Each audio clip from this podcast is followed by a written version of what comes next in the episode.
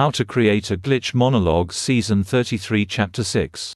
This is Season 33 of How to Create a Glitch in the Matrix Monologues Episode 6.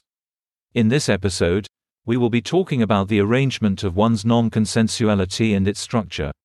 Now, if we can draw any lesson from the ideas set out in this season, it is that our consensuality finds its limit when the authority of the state to impose a conjoined consensuality excludes it. But the manner of that exclusion produces a multiplicitous expression. That is to say, that at the limits of our consensuality, where it reaches the non consensual action of the state, it possesses a many tiered potentiality, a bifurcated set of layers, which entails the reactive emotionality of agents of the state to the delayed shadow parts of our being.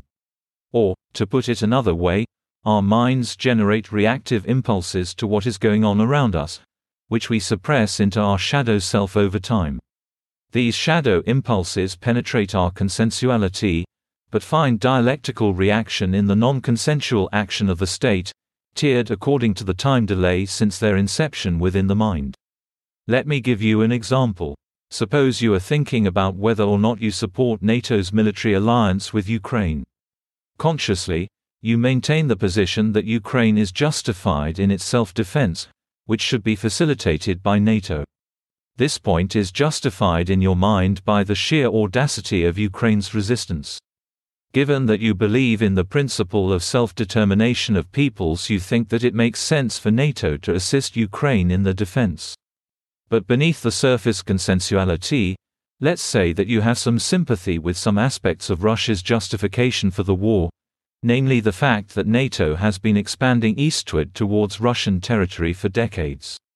Suppose you have some unconscious impulse toward a resolution, a suggestion, mere incipient, not fully thought out, but this thought or impulse invades your consciousness, at the edge of your perception.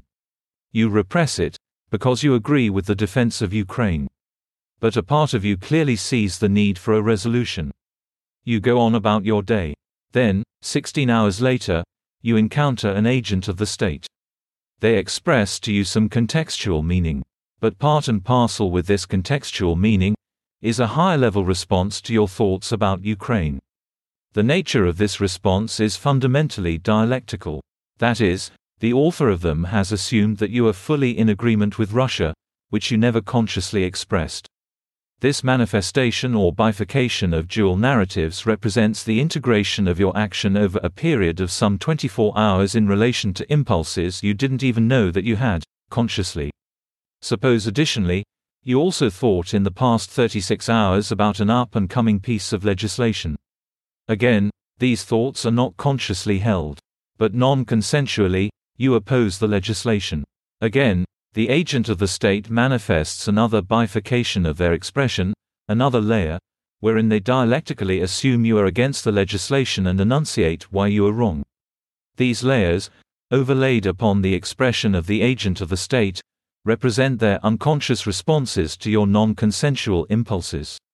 But they phrase the lower, somewhat perceptible meaning expressed contextually, and so on and so forth. Thus, all impulses which can generate reactive dialectical positions, supported by the authority of the polity, generate reactive emotionality which manifests in a way which is multi-layered.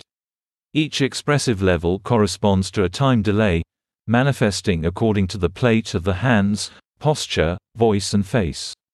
If we are to understand this multi-tiered property of our expressive action, we must first accept that when we express contextual meaning, there is higher meaning expressed in the moment, which is more responsive to the internal impulses that others repress. But which find their dialectical opposite in our intentional action. But, the agents of the state, through their power to effectuate the conjoined consensuality possess the ability to undermine the joining of our non-consensuality with the conjoined space. In other words, what we view as the contextual determination of say a court, has more to do in its expression, with the higher integration or lack of integration of our non-consensual impulses. The structure of the event represents a manifold set of layers, each nested in the one above, shaping the contextual through the phrasing of the higher. In other words, If let's say you were to have a number of policy dialectical non-consensual impulses immediately prior to intersecting with an arbiter of the state, you will find their contextual meaning tailored to their rebuke of your unconscious shadow self. In other words, judicial decisions are indeed biased, in the sense that every conjoining consensuality of the state is a referendum on your unconscious views. Even if you do not subscribe to these impulses consciously, they play a role in the decision making of the state, because if the arbiter accedes to your contextual response, they would be loosening those impulses within the state. So, in other words, your shadow self is the body of your non consensuality, the primer, which either antagonistically, dialectically generates its opposition in the expression of the agents of the state, or it forms the bedrock of a conjoined space, when those non consensual impulses are reflected in the policy of the government. It is important to be mindful of one's unconscious sympathies and impulses, because they will govern the outcome of one's contextual exchange of meaning through interaction with one's non consensuality. This pattern likewise is reflected in the manifestation of one's shadow self through the subjective components of one's observations of the other. Underlying both manifestations is the all in all principle, through which some limited degree of God consciousness animates us all, some unity, which often can only be interpreted through the higher level expressions we give off in the moment of conversation. That's the end of the podcast for today. If you enjoyed it, please like, comment, and subscribe.